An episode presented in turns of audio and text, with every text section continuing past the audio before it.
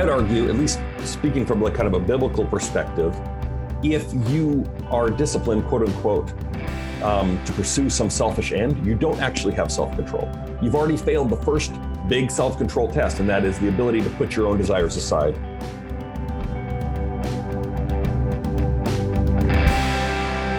Everybody, Mike Erre here. So glad you are tuning in. Thank you for uh, spending some time with us. Welcome to the Vox Podcast. I am here with a very special guest, all the way from Portland, Oregon. Where? What's the temperature, Drew? What What is the temperature oh, out there man, today? it's like a balmy 50 degrees, and it's actually Oh, sunny.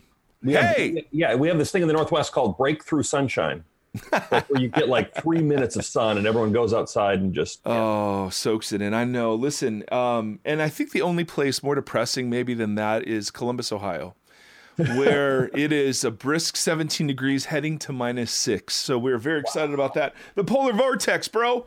It's I a know, thing. it's coming down it's from a the thing. Arctic. I used to, I used to, when I was in California, I used to mock them about El Nino, and then I discovered no, that's a real thing. And I'm I'm doing the same, learning the same lesson with polar vortex. Now, Drew, let's. Um, I, I want to introduce our audience to you, and um, your last name is spelled D Y C K, That's which right. And and pronounced Dick evidently. Uh, which I just learned because I'd pronounced it something else all these years that I've, I've been uh, I've been following you, uh, and um, and you have a great photographer. As I'm looking at you now live on the video chat and looking at a picture on the back of your book, I I need that I need that as well. Now, Drew, Oh, well, here, here's the thing. I got a, I got a newborn child. Okay, so I'm not getting my beauty sleep. I think Oh, that's really? the problem. Yeah, yeah. uh, first, second, third. This is a third, and and she was a surprise, and we're delighted that Oh. she's here. But I'm not sleeping, so that's the problem. That's I the used problem. to look like Brad Pitt before I had kids. Well, it can't be that much of a surprise because I mean, you could stop having sex. I mean, let's just put it out there. You know what I'm saying? It's like Yeah, we we figured out now how where they come from. So perfect.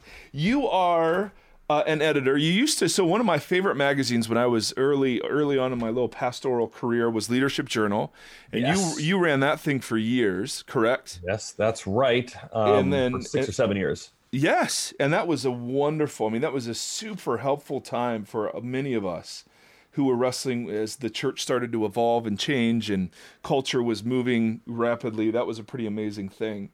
Uh, and now you're an editor at Moody. That's Is right. that- Is that true? Yes, So that is you- true. The rumors are true. So you so so you edit. You just read manuscripts and edit them. Is yeah, that exactly. what so that I'm an acquisitions editor. So Oh, you got a hot idea for a book. I do.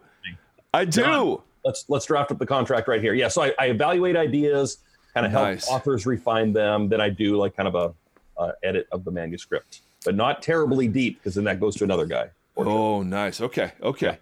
Um, so you just uh, wrote a book called "Your Future Self Will Thank You: Secrets to Self Control from the Bible and Brain Science: A Guide for Sinners, Quitters, and Procrastinators." Which last time I checked means every single one of us. I am. I am. Uh, I just obviously finished it. Really good. My past self really needed this uh, because my present self would be about six three and one eighty five right now had I read it. Um, what uh, you know? It, it's so so. It's it's about self control, which Right. I don't. It, no, I, I think the the least needed chapter in the book was why do we need self control.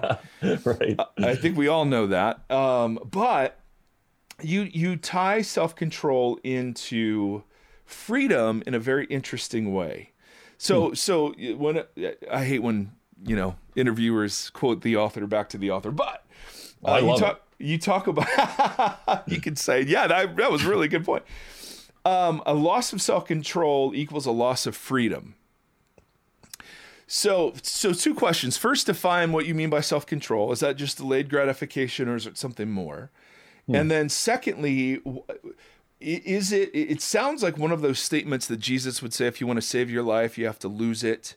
That, Yeah. So, so like I, I always think of self control as losing freedom or delaying freedom, or I don't, I don't think of self control as leading to freedom. So, go if, if you would and unpack that. Yeah, well, first of all, about the definition, um, that, that's a good question because I think there are a lot of things that come to mind when when you say self control. Um, what I was working from was basically this: doing what's right even when you don't feel like it. So that's kind of broad. I hate that like, definition. right. It's I hard. definition. It's hard. And I, here's the thing. You're right. Like it's sort of counterintuitive though, like about the freedom part, right? Because yes, man, if you're and and here's the other thing. I think actually self control kind of has a bad reputation in our culture. For sure. You know, people think like, oh, you know, that's boring.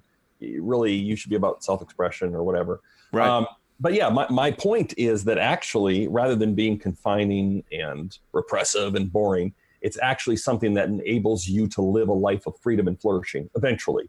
So, in the short term, right? Yeah, I mean, it's right. going to hurt a little bit in the short term. Discipline right. always. So, take, I don't know, like spending money. So, you can go and have a blast and rack up your credit card.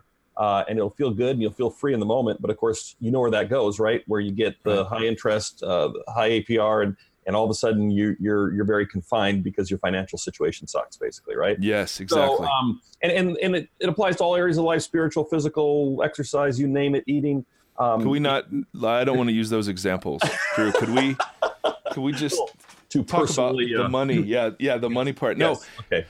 So the paradox is um, that that, yeah. that freedom, that self self expression, if unguided and unhindered, leads to slavery, and um, self control leads to freedom down the road and a kind of flourishing.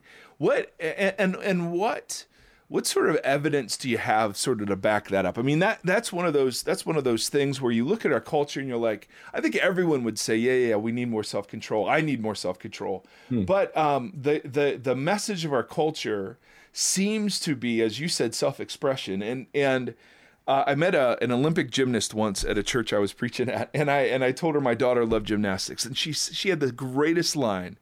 Drew, she just looked at me, and it was like a like a it was like a habit, like we'll talk about in a second. She just said, "Believe in yourself." Tell her to believe in yourself and follow your dreams.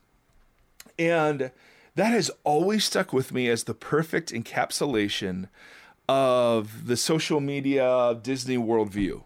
Right. Um, right Yes. And and what you're arguing for strikes at the heart of that.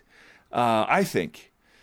So so spend a little time, if you would, talking about how how how that paradox works itself out, and um, and and how it plays into this, you know, very tricky statement of Jesus about if you want to save your life, you must lose it. Does that make sense? Hmm, yeah, totally. And I, and yeah, I don't want to be the anti-Disney guy, but no, I mean, I lo- listen. That's a top platform to sell. No, but you're right. It's like, um, and and I would I wouldn't bash like categorically on self-expression because if you have something good to say, I mean, yeah, go for it, right? Yeah, yeah, of um, course. But it is interesting because you look at every narrative that we tell. You know, at least it seems like in contemporary times, whether it's uh, reality TV uh, plot lines or movies, what have you, it's essentially someone. Um, going, you know what? I have this deep down beautiful thing that I need to unleash upon the world and my success in doing that is just kind of standing against everyone around me and pursuing my dream no matter what the cost, right? Right. And that's that's you know sometimes that can be an okay plot line, uh, but I yeah. think a lot of people kind of run with that, and the pendulum has swung too far, where it's like gratify every desire you have, follow every passion. Right. and right. Um, of course, not every desire and passion that we have crop up in our life actually is ultimately good for you, good for others, good for the world. And right. so we need to be kind of critical about looking at, okay, what are our desires?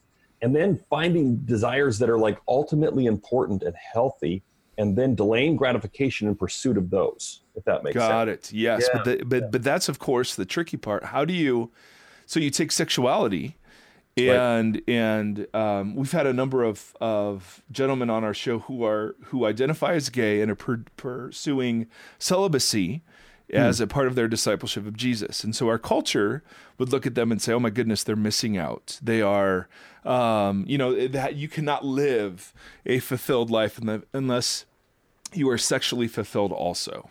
Hmm. And and so they stand out as as these, you know, by from both sides. They identify as gay, so conservatives have trouble with them. Um, and they practice celibacy, so progressives, you know, have con- some concerns with them. Sure. Um, when you when you get to the heart of the the worldview, how do you how do you know which which guiding uh, desires are the ones you need to run with? In other words, mm. um, if because you, you do say something uh, uh, around this line. Um, it was about biblical self control is keeping our loves in the right order. Yeah. So so that kind of strikes it a bit what you're talking about. What does that mean? Yeah, and that's I'm borrowing language from Augustine, a fourth century no, uh, philosopher. No, I know. Sorry, no. getting all nerdy here. This he may he may have borrowed it from you. We don't we don't know. Right, we don't know, and he's not around to object if I take credit. Right, exactly. So I could just I could run with it. Okay, never mind. I came up with this idea the other day about disordered loves. Um, anyway, yeah. So basically, he says if you if you get your loves in the wrong order, let's take an example. Say you love uh, shiny cars and material things more than people, right? He'd say your loves are out of order. You should prioritize people and relationships above material possessions. And we've we've known these guys, right? Who like like yeah. obsessed with their their I don't know whatever.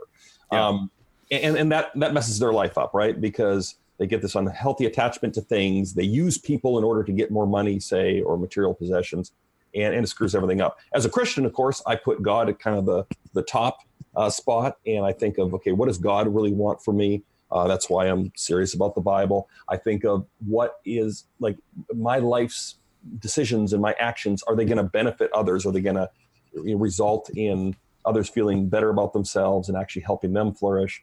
Um, and then I think about myself. So if you get those out of order, I feel like even if you develop this ninja level discipline in your life, you're just going to be a jerk, right? We've all known those people. It's like, man, I've got the steamboat ambition and I'm just going to like be the CEO of this corporation, I'm going to run over people to do it. Well, that's not self control, at least not biblically speaking, which is right. about denying yourself uh, for the sake of others. But of course, here's the mm. paradox, and this is what you I think you you touched on with what Jesus said about you know whoever loves his life loses it. By you know by dying you truly live. All these kind of weird, uh, beautiful paradoxes. There's a similar dynamic here because when you put God first, when you put others in front of yourself, it ends up being the best thing for you, right? Mm. You put Come yourself on. first, man. Preach, preach. You're, preach. You're, you're miserable. If you yeah. put yourself first, those are the most miserable people on the planet, uh, and uh, people that no one wants to be around, right? Even if they're amazing at whatever they do. So that's the first thing. It's just getting your priorities straight. Uh, because if you start working on your disciplines and your habits and your willpower, that's all great. But man, it's got to be directed towards something that's ultimately important. So what happens if you flip them? So so not only a, a, jerk. So let's say I'm pursuing happiness, comfort, pleasure, hmm. whatever. You know, one of the things you argue is that then you don't get those things if they become ultimate. Isn't that true? I think anyone who's lived long enough can attest to that. Like if you aim at happiness and you're like, all I want to do is like maximize my pleasure well, all you know, I mean, you can only sit on a beach sipping margaritas for so long. Or uh, I don't know. Eating, I don't know. I haven't tried that actually. the jury's still out on that one, right? Yes. I mean, if if all you live for is pleasure, you're going to be miserable. That's yeah. the. I mean, that's what the Epicureans found in ancient Greece. It's like, okay, you can't do that. It, it doesn't work. Um, so yeah, some of this is just kind of common sense, life wisdom, uh, and, and, and a lot of it's from Scripture. Uh, so that's that's the first thing before you even start trying to develop your discipline.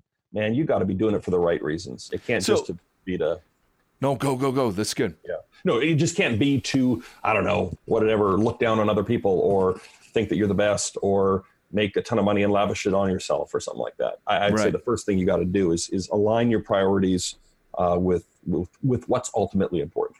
Okay, and that's why then you argue that the first step of self control surrender. Right. It's not it's not control. Which which I got to be honest. I mean that I, I I dog eared that one and I was like, okay, that's super interesting to me. So the surrendering would be, in very practical terms, the putting forward or putting ahead of myself, uh, God and others. Right. Right. And that's in, the yeah. In any moment, any particular moment when you're facing a temptation or you want to gratify a certain desire, it's putting aside your selfish interests. Right. This is where the surrender comes in and going, okay, God, what do you, what would you want me to do in this situation? Um, uh, what, what, would be best for my child, my spouse, my neighbor? Right. Um, and and that's surrender, right? Because um, you're obviously not putting number one, that is yourself, first in those circumstances. You're actually you're putting yourself aside momentarily in order to serve others. And and like I said, though, paradoxically, again, that ends up being what is ultimately most gratifying, ultimately most fulfilling for you. So, right. yeah. So the first, so so if I'm hearing you right, um, in, in, a sense, like there are loads of disciplined people, but if you're disciplined for the wrong reason or towards the wrong end, you're still going to be you you haven't found the freedom we're talking about, right? There's a deeper thing that's still out there for you, which is the abandonment of self um, and in pursuit of God and others. Correct? That's exactly right. And I would argue, at least speaking from like kind of a biblical perspective, if you are disciplined, quote unquote, um, to pursue some selfish end, you don't actually have self control. You've already failed the first big self control test, and that is the ability to put your own desires aside. Oh, nice! I Gotcha. get that because Yeah. I, you know, I got to be honest. I'm I'm dieting right now just to be foxy. um, I'm tired. I'm It's tired working, of, of being working. roly roly poly guy. I want to be foxy again. And I so so you're telling me that's wrong, but okay. Well, no, it, here, actually, you No, know I- about the weight loss. You know, it's it was great because this is something I'm I'm such a yo-yo dieter. I've been on all kinds of diets, and don't even get me started. Anyway, and I always I always proclaim the diet starts tomorrow as I'm eating some big meal. Um, I almost called the book that actually. The diet starts tomorrow. Oh, that would have Um, been great. That would have been pretty good, but then everyone would th- think it's a dieting book, which it isn't. right, exactly. right. Um, but one thing that I stumbled across in my research was what researchers, and this isn't like Christian researchers, just general sociologists, call sanctified goals, right? So it's Ooh. this idea that say you want to lose weight, and say your motivation is I want to fit into those old jeans or I want to look good in the mirror. There's nothing wrong with that, but it's ineffective. If you can have a sanctified goal, that is, if you can attach some ultimate significance to that mundane everyday goal, you'll Got have greater success. So if you're dieting and you're going, you know what, I'm not going to think about, oh, how good I'm going to look when I'm lighter. What I'm going to Damn think you. about is I want to be here for my kids. I want to see them grow up. Um, I, I or I see, you know, my body as a gift from God, and I want to honor that gift um, and, and to pursue the calling that He has on my life. You're going to actually have. I would argue Mm. that's not only more biblical, but you're going to have greater success in pursuing those goals if that's your motivation, as opposed to just looking a little better in the mirror. Damn you. Ah, Um, sorry. what speaking of sanctified goals what's your view of coors light i mean just in Oh. general Biblically speaking, an abomination. no Man, I live in the Northwest, dude. This is the, the- we got all the crafts. Snob- but you didn't always you were in chicago for a while I right know, I know, but I've changed. Okay, so. Oh my goodness. Okay so these are like you know how in lie detector tests they give you baseline questions? So these are baseline wisdom questions okay? Just how much can we trust you? Because you live it in the well yes. Um on the on the because you live in the in the northwest who's your favorite 90s grunge band? Ooh, well, I'm gonna say Nirvana, but I, I, I don't know the scene well enough. But I mean, Kurt Okay, Cobain two. with those long golden locks, thrashing around. That's pretty cool. okay yeah, we're 0 for 2 and then um and then no i don't know i just oh, for some reason i just always love asking those dumb questions all right um because you you haven't been asked that in this round of podcast interviews have you No, no, no I one's don't asked think I've been asked most of these questions. oh really No, no grunge band or Coors Light or anything. So this is this is all new territory for me. Well just those two or the whole interview because i i frankly think our interview is going Yeah. incredibly well Well, thank you. I think it's good to stop and kind of take stock of how it's going in the middle and congratulate ourselves. Well, yeah, yeah, yeah, yeah. Now let me switch. So if that's kind of the foundation, is is um, is self control the same as willpower? Does does self control require willpower? I mean, what's the so I would you uh, I would I would tend to think of those synonymously. Right. Yes, and there's, your- synonyms in the popular kind of language, and they're certainly related. The way I was dealing with it, and I think actually most researchers talk about it, is willpower. You need willpower for self-control, right? Willpower, strictly humanly speaking, is the energy needed to exercise self-control, right? Okay.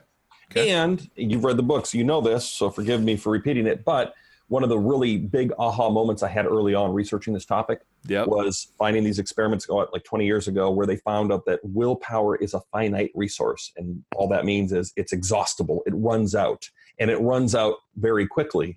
And that was like, man, it made so much sense to me because I was thinking of my New Year's resolutions, right? I set like five, six New Year's Yep. resolutions. Yep. I'm going to conquer the world. I'm going to be amazing. Then, like two days into January, they're gone. You know, it's like, and, and I realized what I did. I came into you know the new year with this limited little pool of willpower, and I tried to change ma- major behavioral patterns in my life all at once. All these big, you know, each one of them would draw down my willpower, so that it's just decimated immediately, and then I don't have any success in any of those areas. Does that make Yeah. sense? Oh, so yeah, that, dude, that was that was huge. Uh, just realizing, man, willpower is limited. Use it that's, wisely. That is huge. no, no, that's big. I mean, because I found, like it, like if I don't exercise in the morning, it's not going to happen. I could tell myself I'm going to do it later, but I'll never do it. My willpower is almost strongest. Like first thing, the first thing I do that day is when willpower feels, you know, feels strongest, and then it depletes. It seems as you go on. Is that? Yeah. Is And that all the research The shows? only willpower you have left at the end of the day is to like binge on Netflix or something, right? It's like Correct. I will. I will to lay on this couch right now and deny myself the floor or whatever. Um, so so why, if we know that, why isn't knowing that enough? I, I mean, why? So so okay, great. We have research on willpower. Does that automatically translate into research, or does researching willpower translate into more? Yeah, n- not necessarily. It helps, and actually, it's it's interesting. There have been studies looking at just like educating people on willpower and habits, and then what does that do? And it actually does mm. increase their good behavior, but it's hmm. not it's not foolproof because as as you know, I'm sure you can have all the knowledge in your head right about what you should do. I think all of us. It's so funny because there's always the latest diet, the latest exercise regimen, you name it. I think all of us know carbs are bad, sugar's bad, uh, eating too many calories is bad. Uh, exercise is good. Uh, Yeah. For me, reading the Bible is healthy. You know, we know all this stuff. It's not that we need more information. It's that we actually need to change our behavior. Now, Right. it does go a little ways towards doing that, though, because once you realize you have, you know, limited willpower, I've had the same sort of aha moment as you. It's like, oh man, if I have something really difficult or tempting or something like that, I need to kind of pack that in earlier in the day Yeah. uh, forever I was trying to write, and writing's really hard for me. And I was trying to do it at like four o'clock every day once I was done with my day job. Oh, good Oh, luck, right? I just sat there looking at a blank screen. oh I'm yeah. like, I got nothing left because I've been yeah. meetings all day and editing manuscripts and whatever. And the willpower's gone. You're done. And so I switched it to earlier in the morning and had a lot more success. So, kind of strategic moves like that. The other good news about willpower is it can grow, right? Ooh, no, that's as big. you- yeah, exactly. So as you do, you know, do things that are hard, whether it's exercise or even there have been studies showing that people that use their non-dominant hand, like their left hand for brushing their Mhm. teeth, they'll find that their willpower actually grows just from doing something that's uncomfortable and, and a little Mm. weird like that. So Mm. it can grow. That's good news too. Right. So so bad news is it's finite. Good news it can grow. Is it ever going to be enough? No. Is willpower alone ever going to be enough? Okay, so why so why not? yeah. Okay. So and this So is that's where- bad news. That's bad news number 2. That's bad news number two, exactly. So it, yeah, it's finite. It can grow, but a little bit. It's sort of like muscle, right? You can you can exercise, but eventually your muscles get tired, and our willpower gives out remarkably quickly, uh, Mhm. even when we're able to grow it a little bit, which helps. Um, and this is where habits come in, right? Yeah, I know no, you're you going. spent I know you're going there, so I'm going to jump the gun. Um, No. yeah, oh they're- they're- no. they're huge because and what i mean by habits simple definition those automatic routines you have in your life they can be good or bad right um, i don't know maybe brushing your teeth in the morning is a habit hopefully uh, driving is a habit it's something you do without thinking it doesn't actually require a lot of thought you don't Right, exert so- a lot of effort Right. and like- Driving. Driving exactly. Or like the guy who runs five miles every morning. That's not Mm. me. But the dude who wakes up and cranks out five miles he's not sitting there psyching himself up slapping himself in the face going i gotta do this. Come on. No it's just automatic right? It's a habit. So Right. what you need to be able to do is use that limited willpower to initiate new healthy habits in your life so that those good behaviors can kind of be on autopilot right? And that actually frees up your willpower to for other tasks. Okay. So, let, let me that's- let me yeah. go backward one step. Yeah. And and say how do you grow willpower? So you use the example of brushing your teeth. So doing something small and uncomfortable Right. increases willpower. What what uh, what are other things? Oh, it can be a variety of things like learning a new language, especially something that stretches you in a new way, right? Not just something you're really good at and you do it a little more, um, but things that actually require um, uh, you to do a new behavior. Um, and I mean, and just not shine away from hard things because you get used to it, right? You kind of, and, as you do it more. And then here's another thing there are these things that researchers call um, keystone habits. Mm, So these are habits that not only are good in, in and of themselves, but they actually make you more self controlled in all the other areas of your life. So yes. So like dominoes. Yeah, exactly. Like, like dominoes, they have this synergistic, to use a cheesy word, synergistic effect, positive effect in your life. So, hmm. uh, exercise is one. They know hmm. people who exercise every morning, then when it comes to like making a healthy food choice later, they're going to do it. When it comes to not snapping at their kids, you know, all these other areas of your life are positively affected. Prayer is the same way. Um, hmm. So much so that I read this article in the New York Times about this atheist who's like, "Oh man, maybe I should start praying and going to church because this this religious activity um, has this incredibly positive effect on willpower and on uh, improving your behavior." Um, so yeah, hmm. those are those are powerful tools, and it's not that I mean you do them for the intrinsic value. Especially for me as a Christian, I'm like I want to commune with my Creator, right? But at the same time, it also has other benefits that that apply to other areas of life. Yeah, yeah. And how? So so how? Um, how do you start a habit? How do you replace a habit? How do you? Mm you know, because you talked about New Year's resolution. So here's my five things I'm going to do differently. Willpower gets depleted. I fail. And when I fail, I feel bad about myself. And when I feel bad about myself, I turn to something usually that's not incredibly healthy. Um, I mean that that's just hypothetical. I don't know, you know, personally, yeah. I have no experience with any of that. Um, so what? So so how do habits work, and yeah. how do you replace old ones with new ones? Yeah, and you're exactly right. You want to replace them. It's almost, I mean, Charles Duhigg, who wrote a book on habits, he, he says it's almost impo- impossible to start a habit out of thin air. It's far more effective to replace a bad habit with a good one. So I don't know. Say your habit is smoking, right? We can all agree it's a bad habit. It's, it's dangerous. It's whatever. Um, makes you smell funny. Um, and so, say your habit is smoking. You go out every morning, right, and you smoke a cigarette. Well, you might want to go, you know what? Instead of going out in the morning and smoking a cigarette, I'm going to go for a jog. Hmm. That's a good thing, right? So, and then you got to break it down. There are actually three parts to a habit. There's the cue, that's the trigger, the thing that that makes you start the routine. Then there's hmm. the, the routine, which is the actual behavior, and then there's a reward at the end. You do you do things for a reason, right? You get a little reward. Maybe it's just a dopamine hit, you know, whatever. But um, and so when you look at that habit loop, is what it's called you want to kind of do surgery on it. So back to our example about the runner and the smoker. Instead, you know, the cue is stepping outside. Maybe all of a sudden, oh man, you start craving a cigarette. But now you're going to step outside and you're going to go, this is my cue to go for a run, right? And then mm-hmm. before, when you're smoking, maybe it's the nicotine hitting your bloodstream that's the reward. But instead, now it's going to be the endorphins that are released when you run. You know what I mean? Mm-hmm. So hmm. you, you kind of you got the same cue, different behavior, similar reward, and then it's pretty easy to cement that in place. The other thing is, and I've alluded to it already, when I did New Year's resolutions, the, the biggest problem with New Year's resolutions is that they're plural, right? Because mm-hmm. you're doing all these at the same time and you exhaust your willpower. So you want to be very modest. And I know it's it, it's counterintuitive because when you want to change, you're like, that's it, I'm going to change everything. I'm going to become, I'm going to earn twice as much money and I'm going to be healthy and I'm going to be spiritual and I'm going to be all this stuff. But that actually is what what ends up sabotaging you. So you want to be really incremental about things. And it can feel silly. Like for people that haven't exercised at all, don't try to go out and run five miles because you'll kill yourself. You'll be sore. You'll deplete your willpower and you won't do it again. Like go walk around the block once hmm. and then come home and give yourself a bite of chocolate. I mean, well, yeah, board it, right? Just to cement it in.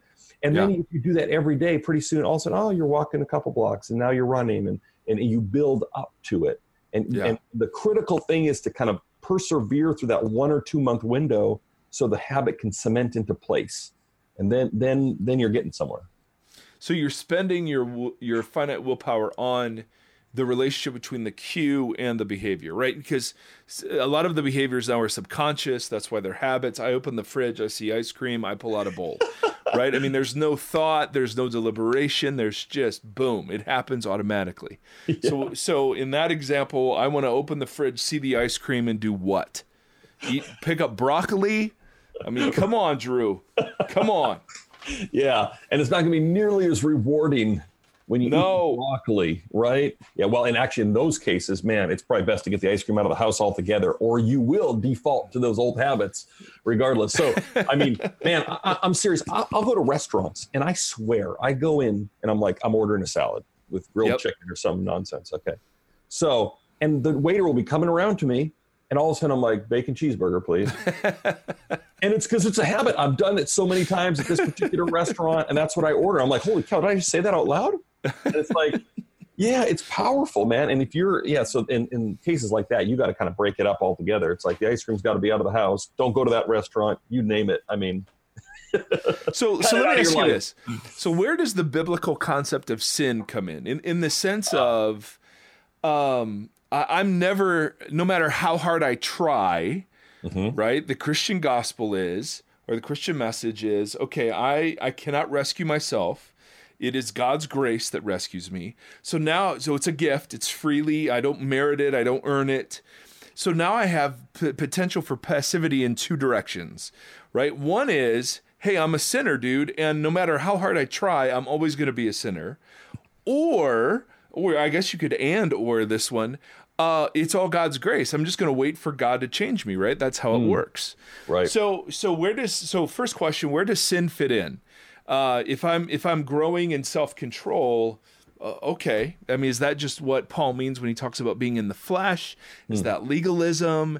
You, you, see where I'm where I'm I'm yeah fishing and this is a huge question. Like for, for Christians, this is a big question, right? Because we're like, yeah, how does this all work? Um, right. Yeah, and and I mean, the first thing to say is, I don't think you may disagree. I don't think every self control failure constitutes a sin necessarily. Okay, first of all, who's the expert here? I'm not going to well, disagree with you're you. You're the Drew. pastor, dude. No way. No Come way, on, man. I, no way yeah, you pray for me to open this. I love it. so, so not You're every not every failure of self control is sin. Yeah, that and, okay? And let me give you an example. Okay, like if you sit there and someone offers you a cookie or kale, and you choose the cookie, it doesn't mean you sinned. I think it just means your taste buds are working, right? It's like, come on. Now, if you if you eat a whole bag of cookies, which I've right, right, then you're kind of flirting with gluttony, right? So there's a blurry boundary with some of these things. But um, I, I, wouldn't want to say every self-control failure is sin.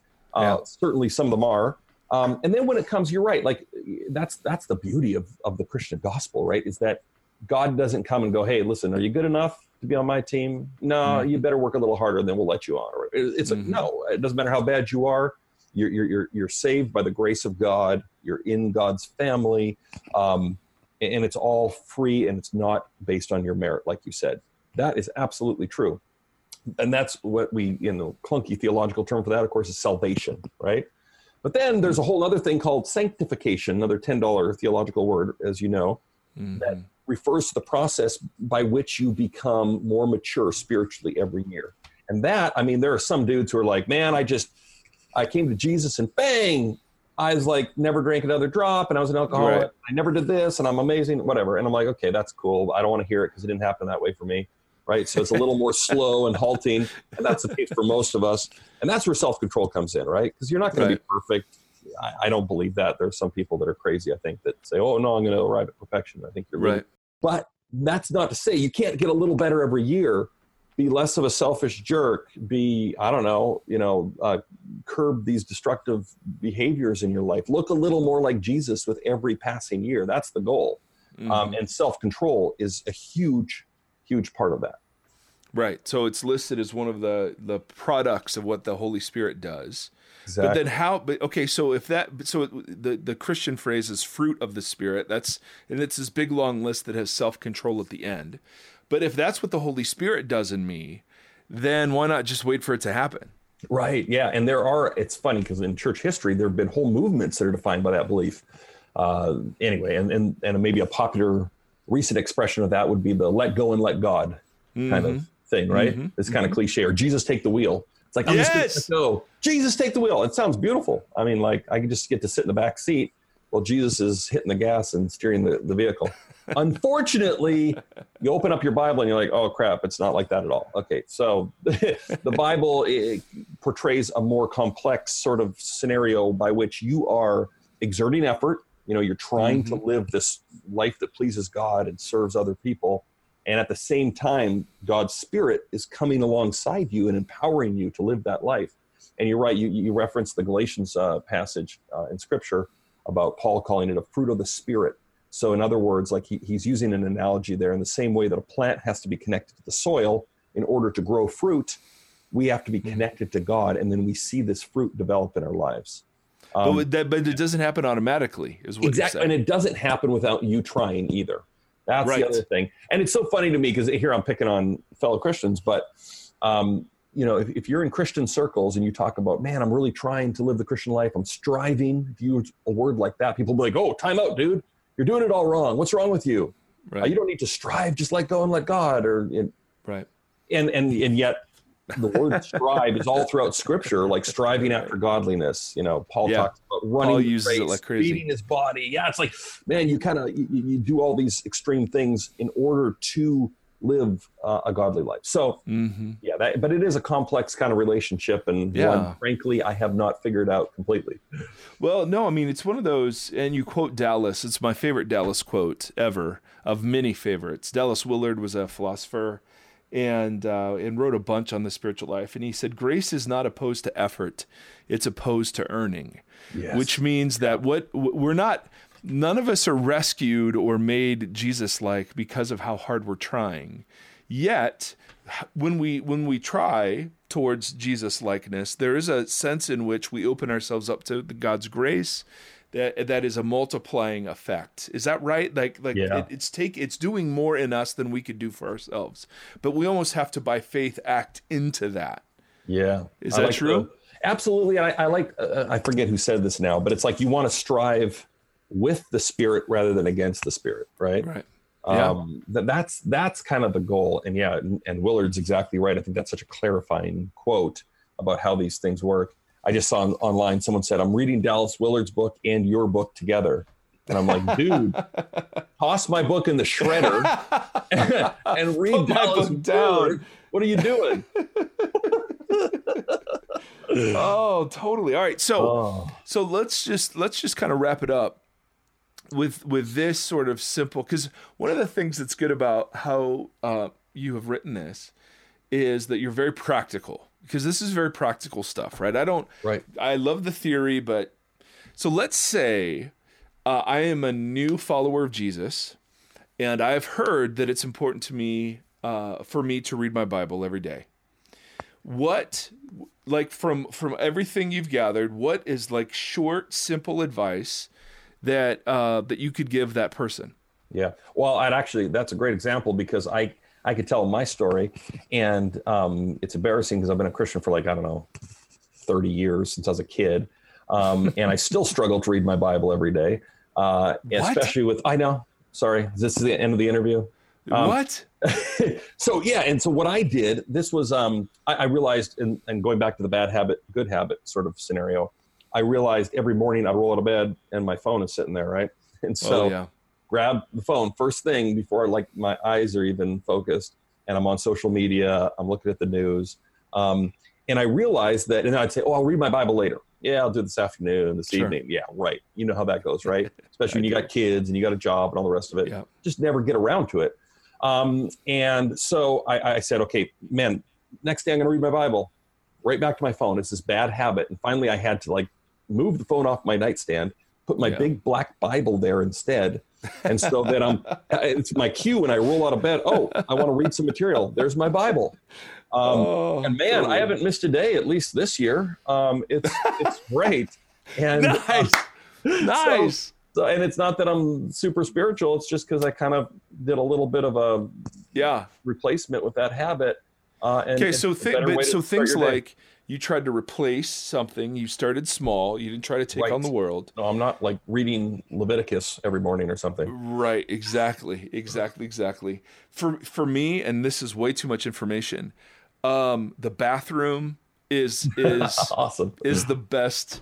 It's just the best thing ever. So I literally just put my Bible right there, and um, doggone it, it works for me. Now, um, Remind me not to touch your Bible though if we ever hang out. Dude, you cannot pollute God's word, bro. Oh, you're right. You're right. You're right. Come on. Come on. Um, and and of course, I mean, when anytime we're talking about self control, willpower, technology has just wrecked us, oh. right? I mean, you use the example of your phone, and the chapter in the book about, I mean, good lord, I was sitting there going, oh my word, how how you know it shortens our attention spans, it makes it hard uh, for us to uh, engage in spiritual practices because they don't give us the same dopamine hit. Uh, I mean, holy cow, we are absolutely sunk. Yeah, we're just starting to grapple with the implications of it. Honestly, I mean, it's. Uh, I mean, yeah, it's we're just inundated. I, I, I forget all the stats. I won't repeat them, but it's like 11 hours a day on average on a screen. We check our phones 150 times a day. Um, we're just tethered to these things, and all the new media that comes at us through social media uh, is is yeah. pretty intimidating. So there's two ways it affects us. First of all, there's new temptations, right? It's like, oh, I mean, looking right, at right. porn, uh, right. buying too much online, you name it, getting into dumb arguments, which I've never done. Um, and uh, right. But then, secondly, it's just like you said, it's the distraction. It just changes us at a oh. level where we yes. can't focus deeply, we can't sustain concentration. And some people go, well, who cares? I don't need to concentrate. Well, actually, I mean, you do for various reasons, but for spiritual reasons, absolutely. If you mm-hmm. want to be able to pray for any length of time, read scripture, which is a hard, challenging text, let's face it.